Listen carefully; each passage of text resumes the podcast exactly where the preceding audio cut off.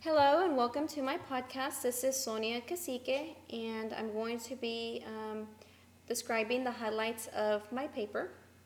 My paper is called Technology in the Classroom, and in this paper, um, I describe the use of instructional technology and how it's changed over the years. Um, we go into uh, describing how technology um, is different in, um, or has changed in different countries. However, um, it's definitely been increasing. The technology used in the classroom has definitely increased um, overall in, in different countries. Um, I also talk about the technology experience, um, ranging from experienced teachers to novice teachers and the differences between both.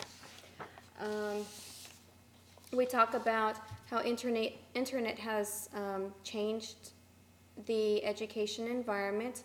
Messaging and communication tools has also increased in, um, in the classroom environment. Um, other tools mentioned throughout the research um, paper is such as um, creating podcasts, using um, videos, and um, being able to use Word and Office, Excel, and PowerPoint into the into the classroom environment. Um, I do mention a study that was done to compare and contrast the use of technology uh, between experienced teachers and novice ones. Um, from this study, it was uh, shown that experienced teachers use technology a lot more or would be um, easier to, um, to incorporate it into their classroom.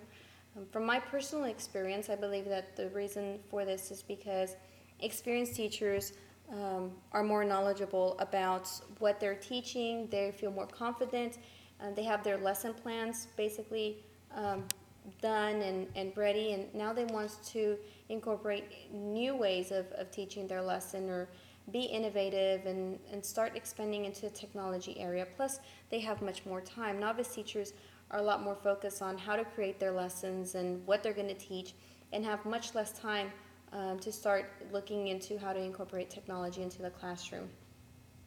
And so, from my personal experience, I, I do believe that the, um, the study was, was quite accurate. Um, as I've experienced myself, that over the years, I have definitely increased the use of technology in, in my classroom compared to my first or second year of teaching.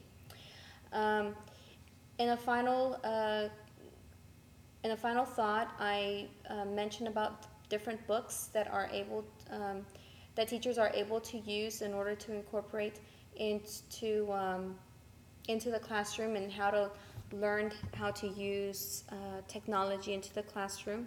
One of the books mentions is using technology with classroom instruction that works, and um, this book has anything from how to create lesson plans, websites. Um, how to actually, they actually even uh, incorporate some lessons that you can use in the classroom um, to help the students learn certain skills.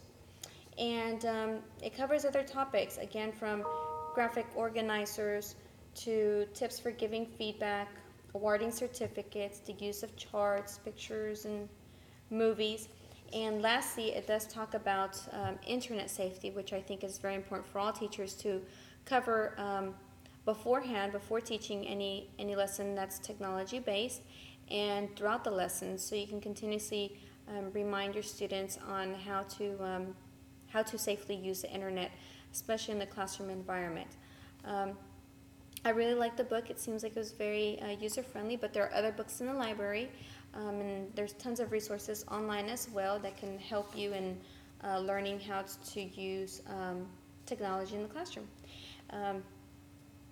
Finally, I'd like to say that technology has definitely changed over the years. It's definitely changing very quickly. So not only is it important to get an, um, a baseline understanding of technology, but continue to, to research and to learn what's, um, what's new and upcoming as technology does seem to be changing um, on a daily basis, as a matter of fact. And so um, being up to date with the newest technologies and newest softwares and um, applications that are out there is, is definitely very beneficial.